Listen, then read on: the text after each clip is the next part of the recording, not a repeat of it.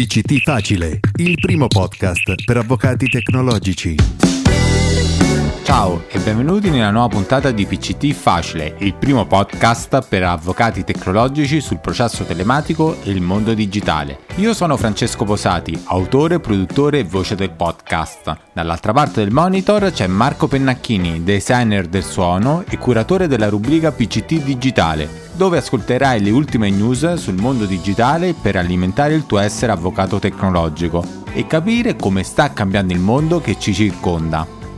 Oggi ascolterai la seconda parte dello speciale dedicato al primo data breach registrato negli avvocati a un anno dall'applicazione del GDPR. Nella precedente puntata hai ascoltato gli interventi infatti di Pietro Calorio, Andrea Lisi e Tiziano Solignani che ringrazio ancora. In questa puntata ci saranno gli interventi degli avvocati Francesco Minazzi e, in conclusione, di Pietro Calorio. Prima di lasciarvi alle loro parole, ti ricordo che per riascoltare le vecchie puntate o le nuove, collegati su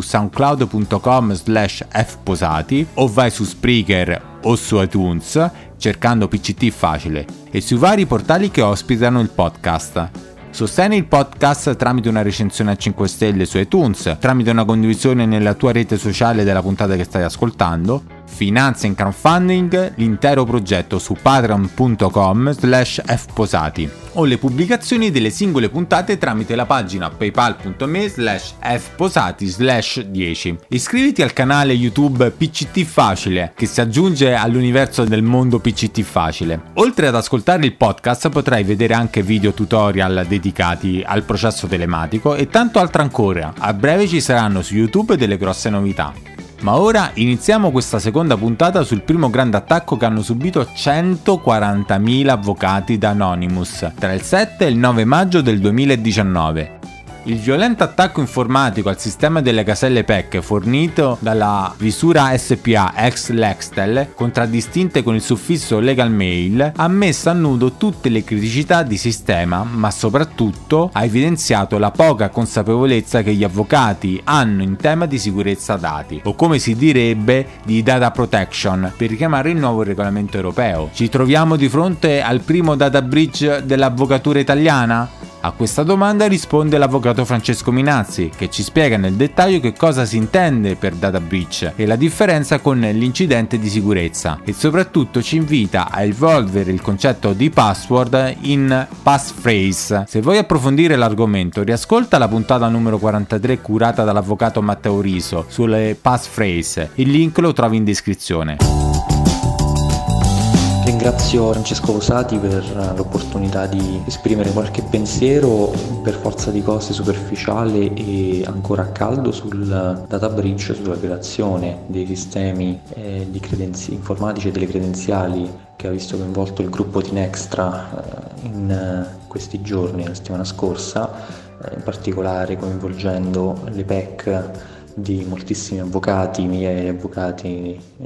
nell'ambito italiano a caldo e con superficialità perché in realtà questi sono eventi che per chi ha una minimale nozione dei principi del, dell'informatica giuridica, della digital forensics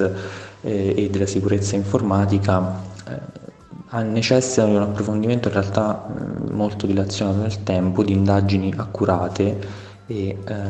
di riflessioni che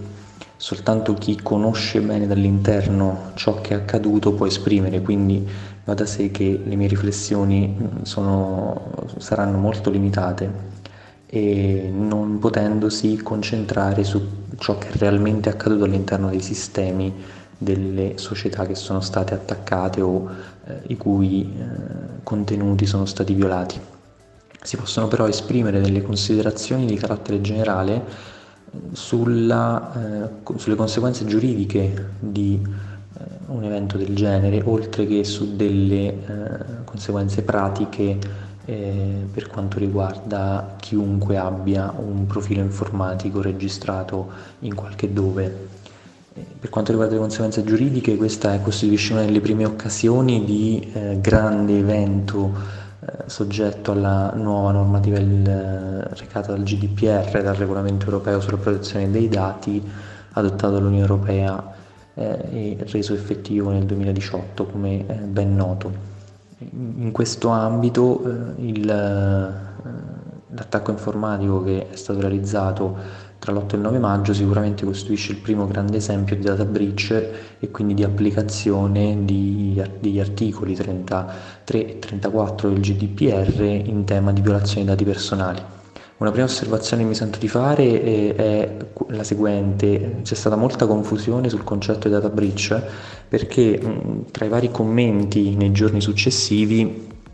inter- nelle varie interviste, nelle discussioni per radio, per televisione, sui blog, eh, si è spesso parlato di data breach confondendolo con l'incidente di sicurezza, cioè la violazione informatica, la violazione di un sistema informatico o l'accesso abusivo al sistema informatico che è la figura di reato configuratasi in questo caso da parte degli attaccanti,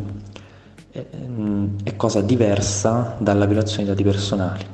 La violazione dei dati personali è un evento non necessariamente informatico, potrebbe anche essere analogico, che si realizza allorché un eh, soggetto, ad esempio, si appropria o acquisisca conoscenza non legittimata di dati personali, quindi anche il furto di un fascicolo cartaceo costituisce in realtà una violazione di dati personali, un cosiddetto data breach per utilizzare l'espressione inglese e non invece tutti gli incidenti di sicurezza eh, comportano un data breach eh, e non tutti i data breach presuppongono un incidente di sicurezza. Eh, data, violazione dei dati personali è la indisponibilità, il mancato accesso, la perdita, la distruzione, l'accesso illegittimo da parte di terzi ai dati personali. L'incidente di sicurezza è invece un evento eh, che si verifica nei confronti dei sistemi di stoccaggio di questi dati personali o anche di dati non personali. Quindi si pensi a un archivio eh, di, anche solo di dati meramente tecnici o aziendali oppure una copia di backup informatico o eh, un server contenente dati. Se viene violato un server contenente dati, non ha importanza che questi siano personali o non personali, Tale violazione costituisce un cosiddetto incidente di sicurezza, cioè una eh, elusione delle misure poste a, prote- a protezione di quel sistema. Quindi occorre effettuare questa differenza che a livello normativo è importantissimo perché solo la violazione dei dati personali e quindi un incidente di sicurezza che generi anche una lesione eh, rispetto ai dati di un individuo comporta l'applicazione della normativa comunitaria eh, relativamente agli obblighi del data breach, che sono in primo luogo la notifica al garante privacy e in secondo luogo la comunicazione dell'avvenuta violazione al diretto interessato. Eh, adempimenti che in realtà scattano solo se c'è una grave lesione dei diritti e delle libertà dell'interessato stesso, quindi solo in determinati casi deve essere effettuata la notifica al garante e la comunicazione all'interessato. Eh, anche su questo ci sono stati diversi commenti eh, in merito alla, eh, all'interrogativo se o meno gli avvocati coinvolti in questo data breach dovessero notificarlo al garante e comunicarlo all'interessato. E in questo caso la risposta non è semplicissima, eh, anche perché è il primo caso che si verifica. Mm, leggendo le linee guida in materia di data breach adottate dai garanti europei, in alcuni casi eh, quelle linee guida eh, hanno dei passaggi che fanno pensare a una obbligatorietà in tal senso, soprattutto laddove vi sia una qualche evidenza di accesso alla casella, si pensi al caso eclatante del sindaco Virginia Raggi,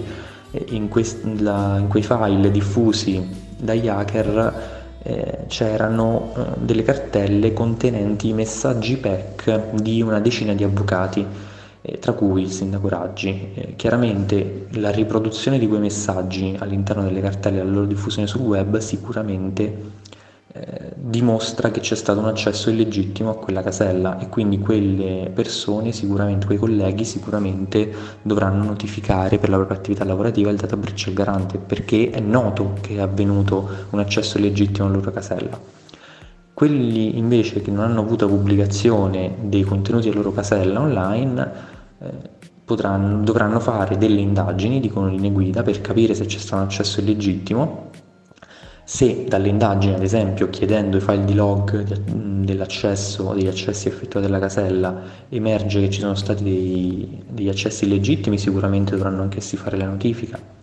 Eh, ma anche laddove non vi fosse questa prova, ma fosse un sospetto ragionevole, eh, non è inopportuno effettuare comunque la notifica. Di sicuro va annotata nell'apposito registro delle violazioni dei dati personali eh, che ogni titolare del trattamento deve tenere. A proposito di questa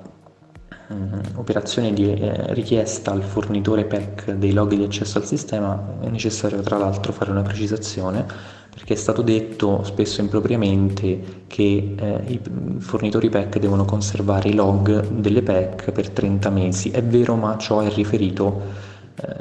stante il dato normativo, alle, eh, ai log dei singoli messaggi PEC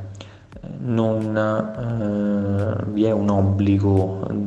previsto da quella normativa sui processi telematici, sulla PEC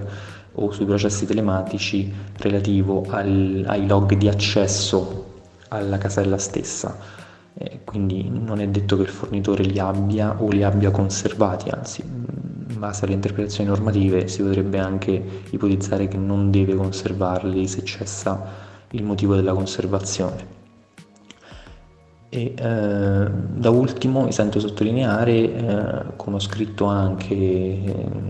di recente, eh, le, la necessità di impostare un uh, profilo di sicurezza informatica adeguato. Per quanto riguarda le credenziali, tra l'altro, vi sono recenti studi di università, tra cui anche gli istituti internazionali come il NIST, che hanno evidenziato eh, i criteri con cui dovrebbero essere generate le password nei tempi odierni. Eh, è stata per esempio deprecata, eh, cioè eh, ritenuta non più sicura, la prassi di utilizzare password eh, solo alfanumeriche, è stata deprecata la prassi di cambiare password spesso, in realtà lo standard eh, ritenuto minimale eh, ad oggi, secondo lo stato dell'arte, è usare le cosiddette passphrase, cioè intere frasi mm, con uno standard di almeno 64 caratteri che sono più facili da ricordare tra l'altro perché si deve scegliere una frase ovviamente eh, legata a qualcosa che ci riesca facile ricordare e alternandola eventualmente con caratteri speciali e numeri in modo che sia molto più complesso per eh, i, eh, gli attaccanti risalire a queste password. In ogni caso si trovano molte informazioni cercando bene su internet in merito alla robustezza della password da utilizzare. Non è opportuno ovviamente usare la stessa password per tutti i servizi, perché è sufficiente violarne uno per avere la password anche di tutti gli altri. Eh, di sicuro per concludere mi sento di dire che questo evento eh, dovrebbe indurre a una maggiore attenzione eh, i colleghi avvocati, ma in generale i titolari del trattamento, eh, che ho visto preoccuparsi moltissimo di eh, aspetti meramente formali come la documentazione a livello privacy, quindi adottare dei protocolli privacy contenenti registro dei trattamenti, disciplinari tecnici, informative, fatti magari anche benissimo, ma che rimangono su, sulla carta o stipati in un cassetto, per, per poter poi eh, venire violati facilmente a livello di sicurezza. Eh, chiaramente forse è più importante l'aspetto della cyber security che non quello della eh, protezione meramente documentale. Certamente un, un'autorità garante potrebbe contestare l'assenza di un'informativa, ma sarebbe ben più grave l'assenza di misure organizzative e di sicurezza adeguate al proprio contesto di trattamento dei dati. Stai ascoltando PCT Facile, il primo podcast per avvocati tecnologici. Ora ascoltiamo Pietro Calorio a conclusione di questa lunga puntata divisa in due parti. Nelle note troverai il link per riascoltare la precedente. Da questo evento chi ne esce con le ossa rotte? A te Pietro, in tanti ne escono con le ossa rotte, ne esce con le ossa rotte il fornitore che sembra non aver adottato delle logiche di funzionamento e di progettazione dei sistemi informatici particolarmente accorti, il fatto che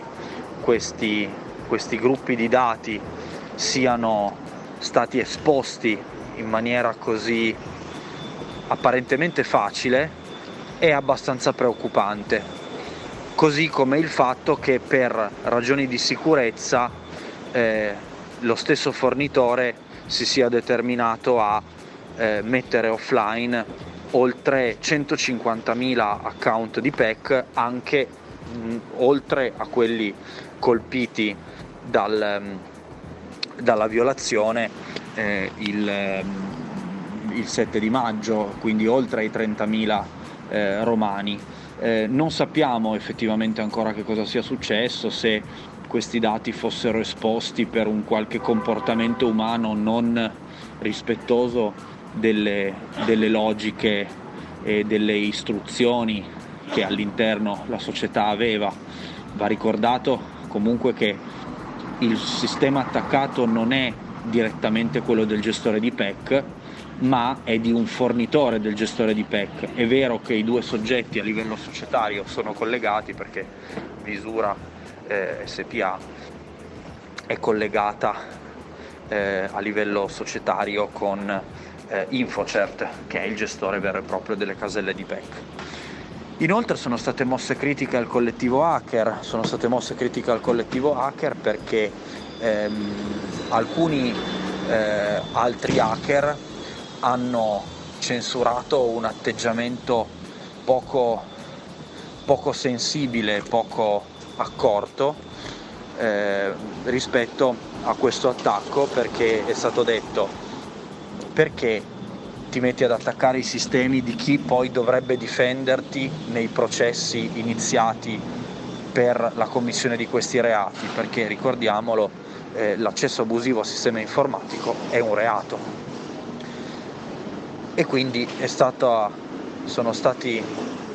eh, in qualche modo criticati per scarsa sensibilità sociale e scarsa cultura. In ultimo ne escono abbastanza male anche gli avvocati, eh, chi ha esaminato questi, questi gruppi di dati ha riscontrato che molti avvocati hanno utilizzato per eh, accedere a dei servizi informatici, eh, quelli in particolare legati al servizio di visura, non la PEC ma l'altro servizio. Eh, delle password molto troppo semplici tipo avvocato, Forza Roma, ehm, tutte password che hanno dei requisiti di complessità inaccettabili nella vita eh, informatica di tutti noi nel 2019. In questa complessiva situazione dunque gli avvocati romani devono valutare se hanno subito o no una violazione di dati. Ai sensi del regolamento europeo sulla protezione dei dati, il cosiddetto GDPR, ehm, chiunque subisca un evento che accidentalmente o per condotte illecite di altri eh, comporti una compromissione della riservatezza, dell'integrità o della disponibilità di dati personali debba notificare questa violazione all'autorità di controllo, quindi al garante, ove possibile entro 72 ore dalla scoperta, a meno che sia improbabile che questo evento abbia provocato un rischio per i diritti e le libertà dell'interessato. In altre parole, che cosa significa? Significa che ciascun avvocato, in particolare quelli che si sono resi conto di non aver mai cambiato la password di primo accesso alla PEC, devono fare in modo di avere evidenza dal gestore che nessuno abbia acceduto alla PEC, alla loro PEC, illecitamente, nel lasso di tempo intercorrente tra il, la notizia della fuoriuscita delle sfiltrazioni di dati data dal collettivo hacker e il momento in cui l'avvocato si è accorto di questa violazione. Quindi, ove possibile, eh, attivarsi con il fornitore e richiedere un log degli accessi, sempre che il fornitore li conservi. Occorre esaminare le condizioni di servizio al riguardo. Sulla base del regolamento sull'utilizzo della posta elettronica certificata, eh, del 2005, il fornitore, il gestore di PEC,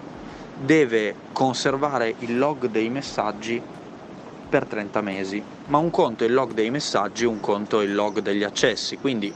si può provare, si deve provare a richiedere al fornitore eh, un'informazione di questo genere, ma non è detto che contrattualmente il fornitore si sia obbligato a garantire questo, questo, la, la, fornitura di, di questo genere di informazioni. Detto questo, l'avvocato, eh, ove possa escludere che siano si siano verificati accessi non autorizzati al proprio indirizzo PEC, dovrà senz'altro, e anzi avrebbe dovuto farlo ancora prima, cambiare la password e a quel punto quantomeno annotare sul registro interno allo studio delle violazioni dei dati che ogni titolare del trattamento deve tenere ai sensi dell'articolo 33,5 del regolamento europeo la violazione avvenuta. Nei casi più gravi, oltretutto, dove la violazione ci sia, oltre alla notifica ex articolo 33, potrebbe essere necessario valutare anche la comunicazione della violazione agli interessati ai sensi dell'articolo 34. Cosa possiamo imparare da questa esperienza, Pietro? In questo momento storico gli avvocati, spiace doverlo considerare, non sono sensibili al tema della protezione dei dati. Questo mi sembra di poterlo dire poiché da molti anni insieme ad altri colleghi di tutta Italia ci occupiamo di sensibilizzazione e consapevolizzazione a livello informatico dei nostri colleghi. Spiace doverlo constatare perché eh, la categoria degli avvocati per deontologia professionale da quel dì dovrebbe essere tenuta alla riservatezza e al segreto. Purtroppo eh, ancora una volta si riscontra il grave gap eh, culturale rappresentato dal fatto che eh, gli avvocati non fa parte del percorso di studi eh, e della sensibilità dell'avvocato medio la cura e l'attenzione nella gestione eh, degli strumenti informatici che gli sono affidati e eh, una cartina di tornasole preoccupante è proprio questa pratica di non cambiare la password di primo accesso della PEC. Che questo poi voglia dire che gli avvocati sono in qualche modo responsabili, eh, corresponsabili di questo di attacco informatico, Beh, ehm, mi sembra difficile sostenerlo perché in fin dei conti non è il loro sistema che è stato bucato, è il sistema di un fornitore di un fornitore. Ciò nonostante tutto questo fa sì che eh, emerga ancora drammaticamente eh, chiara la carenza di consapevolezza e di sensibilizzazione degli avvocati su questo tema. Quindi responsabilità degli avvocati è sicuramente abbandonare gli approcci dilettantistici all'utilizzo degli strumenti informatici, essere consapevoli del fatto che da una loro distrazione, che può essere quella di non aver cambiato la password di primo accesso, eh, perché nella convinzione di, di un'immunità eh, in tutto questo. Responsabilità degli avvocati è sicuramente innalzare il livello di attenzione su queste tematiche, sapere che le password non si devono gestire in maniera eh, approssimativa, meglio non gestirle su carta ma gestirle mediante l'utilizzo di password manager, dei software che consentono l'archiviazione sicura delle password dietro una unica password che è l'unica che dovrebbe essere ricordata e tutte le altre possono non essere ricordate, anzi devono essere dotate di complessità notevoli. Pa- delle password bisognerebbe, delle tante password che noi tutti abbiamo, bisognerebbe fare un copia e incolla sul sistema informatico e ricordarne una soltanto, quella che protegge tutte le altre. Anche questo è un segno della necessità e della, di un innalzamento della consapevolezza. Eh, fare in modo di utilizzare eh, le credenziali di accesso, di, di conservare, di stoccare le credenziali di accesso dei nostri sistemi informatici in un luogo sicuro è sicuramente una misura minima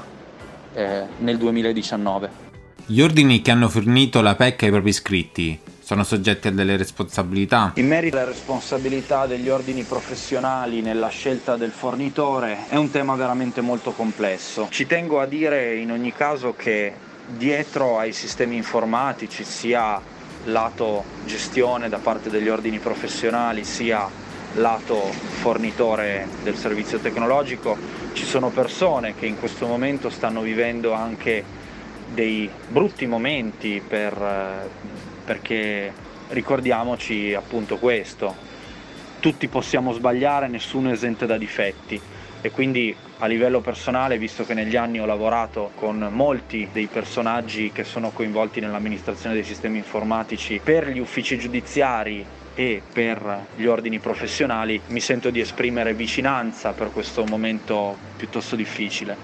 Dicevo, le responsabilità degli ordini professionali sono molto ardue da individuare. Certamente, eh, questo è sicuro, anche gli ordini professionali dovranno innalzare il livello di guardia su tutta una serie di garanzie dell'adozione di misure tecniche e organizzative sui fornitori. Correrà che, visto che tutti gli ordini professionali sono dotati o dovrebbero essere dotati di persone con competenza specifica in materia e comunque tutti quanti dotati di un responsabile della protezione dei dati, ecco, eh, attraverso l'azione congiunta sia degli RPD, DPO che dei consulenti, si attui un presidio e una verifica dell'adeguatezza dei fornitori, che non vengano scelti soltanto per convenienza o per passaparola, per così dire. L'era del dilettantismo a tutti i livelli, se possiamo così concludere, dovrebbe essere finita e non è ancora finita e quando finirà purtroppo sarà sempre un giorno più tardi del necessario. Grazie a tutti.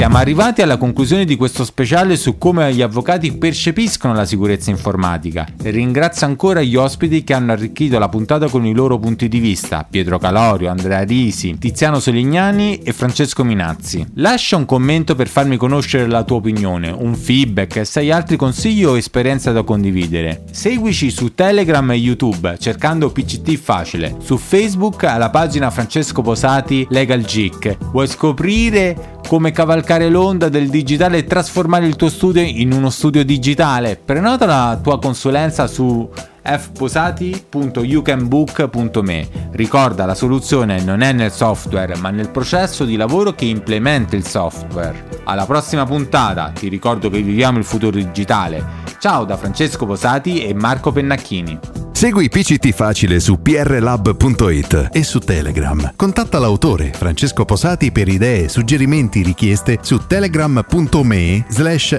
fposati o scrivi a me chiocciola francescoposati.it. Sostieni il podcast tramite paypal.me slash fposati slash 5 o in crowdfunding su patreon.com slash fposati.